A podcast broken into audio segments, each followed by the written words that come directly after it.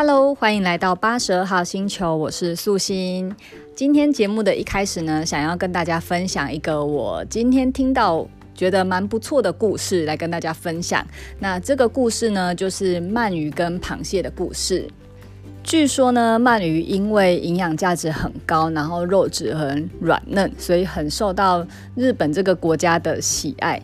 那台湾之前的鳗鱼养殖场就有生产了很多的鳗鱼，想要外销到日本。可是呢，就是鳗鱼呢，这个这个动物呢，它是必须要在很纯净无污染的水质，然后它的生长环境如果有受到一些刺激或变动，它就会很容易死掉。所以之前台湾在外销给日本的鳗鱼的时候，每次那个鳗鱼啊运送到日本的时候，然后一下飞机，鳗鱼都死光了。所以即使台湾有出产再好的鳗鱼都，呃没办法外销。那后来呢，就是好像有一个人吧，他就观察到，呃，鳗鱼就是如果在鳗鱼的生长环境中，如果有一只螃蟹，因为螃蟹是鳗鱼的天敌，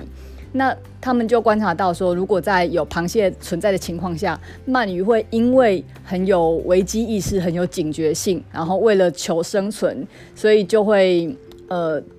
比较保持警觉，然后生命力也比较提高，所以后来他们就在运送过程的时候，就放一只螃蟹在鳗鱼的那个箱子里面。那果然呢，就发现，呃，运送到日本的鳗鱼的箱子，最后下飞机的存活率就有提高到六十 percent，所以。螃蟹本来是鳗鱼的天敌，可是也因为有螃蟹的存在，反而鳗鱼的存活率会相对的提高。那今天为什么讲这个故事呢？也是因为，嗯，因为我们持续在关心疫情的变化嘛。那这波疫情呢，就是走到现在，虽然台湾控制的还算不错，可是全球的疫情还是持续的在延烧当中。那这波疫情可怕的是，除了死亡率持的数目持续在攀升之外，其实随着时间的增加，我们也开始看到很多经济的层面、社会的层面受到影响。像呃，欧美国家就很多人都开始因为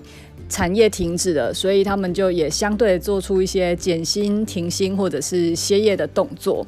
那台湾目前是因为守得不错，所以我们在台湾比较很难感受到。这一波疫情带给我们很大的冲击，当然还是有很多业者受到冲冲击。像我朋友在航空业，他们已经没有排班很久一段时间了。然后我有一个很好的妈妈朋友，她是在船产，她在成衣产业，然后也因为布料进不来，所以他们也呃也被迫这个礼拜呃从四月开始，他们就每个礼拜都必须要。休息一天，所以他的薪水也是相对减少的。那从五月开始呢，我有第二个妈妈朋友，然后她是在银行行业上班。那她也是说，公司希望他们这个呃，从五月开始也是每个礼拜要排一天休息。所以呃，虽然我们没有在第一线受到那么严重的波及，可是因为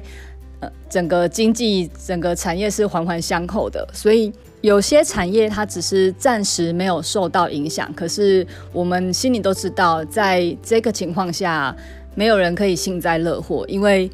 永远不知道什么时候会波及到自己的产业，或者是，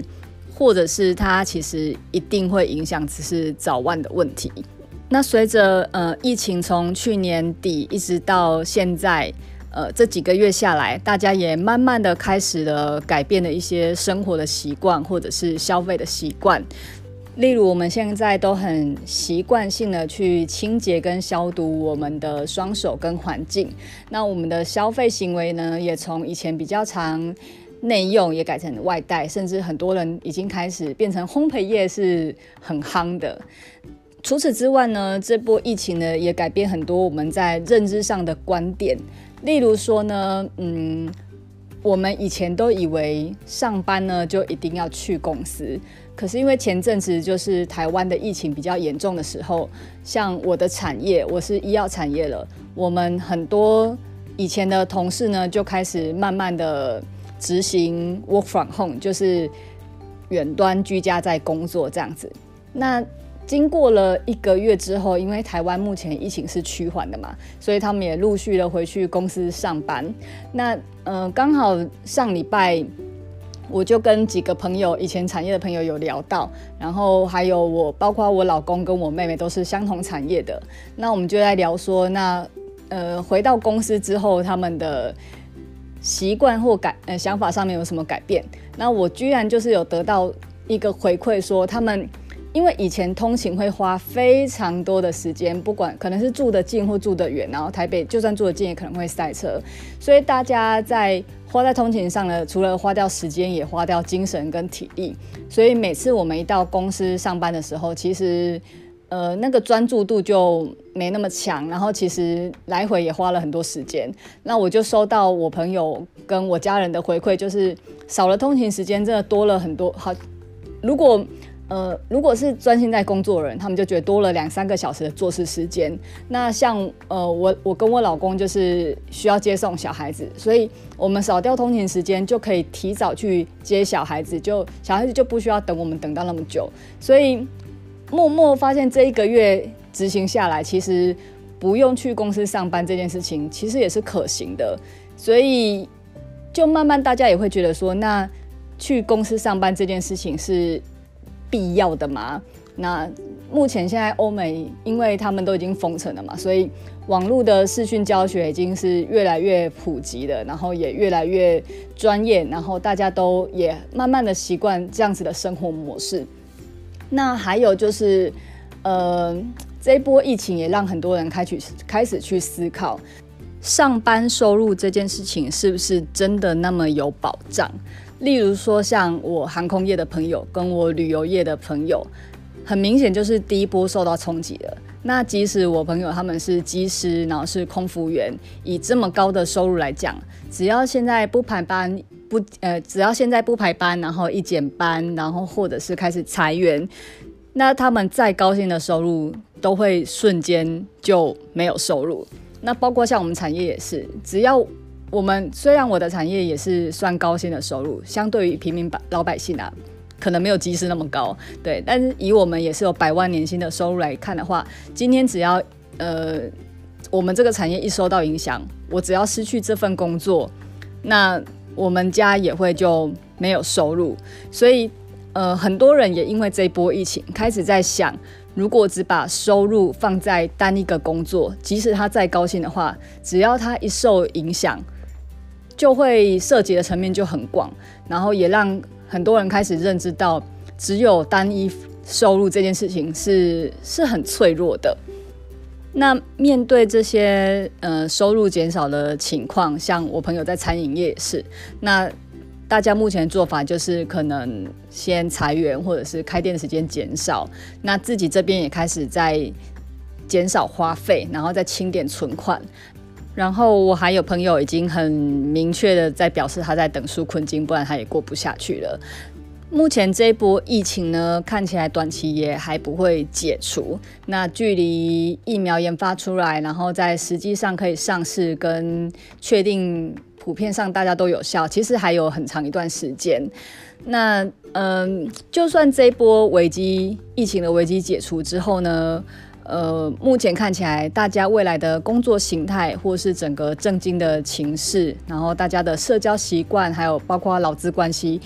都会有蛮明显的转变。那如果只是一昧的在等待着呃 V 型反转，或是 U 型反转，或者是期望能够回到以前那样子的工作或者是产业模式的话，这个期待嗯不知道会不会回去。但是呃，就像我们之前节目持续在讲的，我一直觉得。人生这条道路一直在走啊，中间就是会有非常多的改变或者是影响的因子。那这些因子加进来这条路之后，其实基本上它是很难回到以前那个样子的。那你能够做的就是持续的往前走，然后持续的找到你可以走的方向。那当然，我们都很希望能够回到以前的那样子平静美好的日子。但与其消极的等待这件事情发生的话，呃，我觉得很多比较积极的成功人士呢，他们已经在持续创立跟适应新的模式，包括是工作的模式或者是收入的来源。所以不管之后疫情怎么演变，呃，我觉得保持能够可改变，然后可适应性的这个弹性，这个的特质是非常重要的，也是我们唯一能够适应未来生活的能力。那我个人呢，应该说，嗯，好运吗？就是刚好我就是在二零一九年的时候，其实就蛮看准网络发展的趋势，所以也决定在今年二月的时候，呃，提就是离开我原本的产业，来全新发展网络事业。所以基本上这波疫情，目前对我来讲的影响层面会比较小。它如果有影响层面，就是呃小孩子上学的部分，会对我影响层面比较大。然后我也确实从经营网络事业的这个方法上面，然后因为从事网络就比较没有时间跟地点限制，所以我就能够呃把通勤或是工作时间略做调整，然后以小孩子接送跟陪伴他们相处的时间为主，所以小孩子的上学这段时间就是我的网络工作时间，那我就可以早点去接小孩，然后早点陪他们做功课，然后洗澡，然后吃晚餐。那其实我也观察到。确实，我在花比较多时间，然后也会比较有耐心去陪伴他们，然后我也会发现小孩子的情绪都会明显的稳定很多，然后我们的感情也会增温很多这样子。所以我自己是还蛮感谢我之前就是在网络上认识我现在的网络行销教练 Ryan Wu，呃，可以在 YouTube 搜寻他的频道 R Y A N。W U Ryan Wu，我当初就是在网络上，然后就是搜寻到 Ryan 的影片，然后看了很多他的一些影片介绍之后，然后决定跟他学习网络行销，所以蛮感恩，在这波疫情看起来之后，网络发展也会是趋势。所以我现在都蛮推荐跟我朋友认识 Ryan 的频道，然后认识他的课程，因为他现在有呃两个课程，一个课程呢是领袖行销方程式，那这个课程呢主要是帮助已经是呃有他自己的事业，然后有他自己的产品的人，然后呃因为现在线下或是实体的部分比较没有办法。进行生意的话，那网络生意呢会是一个趋势。可是网络生意这件事情又不是你只要上上网 po po 文或是加一个赞，它就能够销售。所以很重要，在网络上如何去呃培养跟顾客的感情，然后让顾客进而让顾客自行去找你购买。所以它就是在建立你一个个人品牌领袖的一个形象，然后让后面的成交场景慢慢的发生。那另外一个课程呢，就是给我这种，就是当呃没有自己的事业，没有自己的产品，但是透过代理一个品质好而且确定是有市场的产品之后，透过网络建立自己的个人品牌以及销售漏斗，然后去找到有需求的客户，然后进而去建立自己的团队。所以，如果你也是觉得你的产业可以做网络的转型，或者是你只是想要学习网络行销的话，我会把这两个课程的资讯呢都放到详细资料这边，然后会有连接，那都会有一个研讨会，所以你可以透过这个连接的研讨会去观看这个计划的细节。那如果你觉得有兴趣想参与的话，可以跟我联络。那我的联络方式可以在呃，IG，IG 可以搜寻八十二号星球可以找到我。那呃，Facebook 上面也有粉丝团，所以找八十二号星球或者是八二年生的张素心都可以联络得到我。那我会再进一步给你更多的资料，或者是你有什么疑问的话，我们也可以在线上做一点讨论。那节目的最后呢，我一样用一个故事来结尾。那这故事就是少年拍的那个故事，就是有一幕我也是印象蛮深刻的，就是少年拍他对那只老虎说：“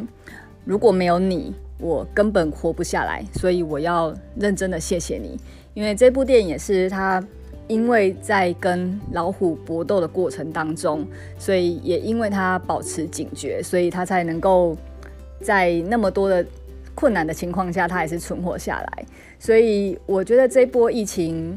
对我来说，它就是一个一个机会，一个你检视人生的机会。所以，嗯，我希望可能三年后或五年后的十年，甚至十年后的你跟我，再回头看这一波疫情，我们也会感谢这一波疫情带给我们的思考，然后让我们去寻求我们工作形态的可能性。所以，呃，两个连接我放在我的详细资料，大家可以去看。那我们就下集再见喽，拜拜。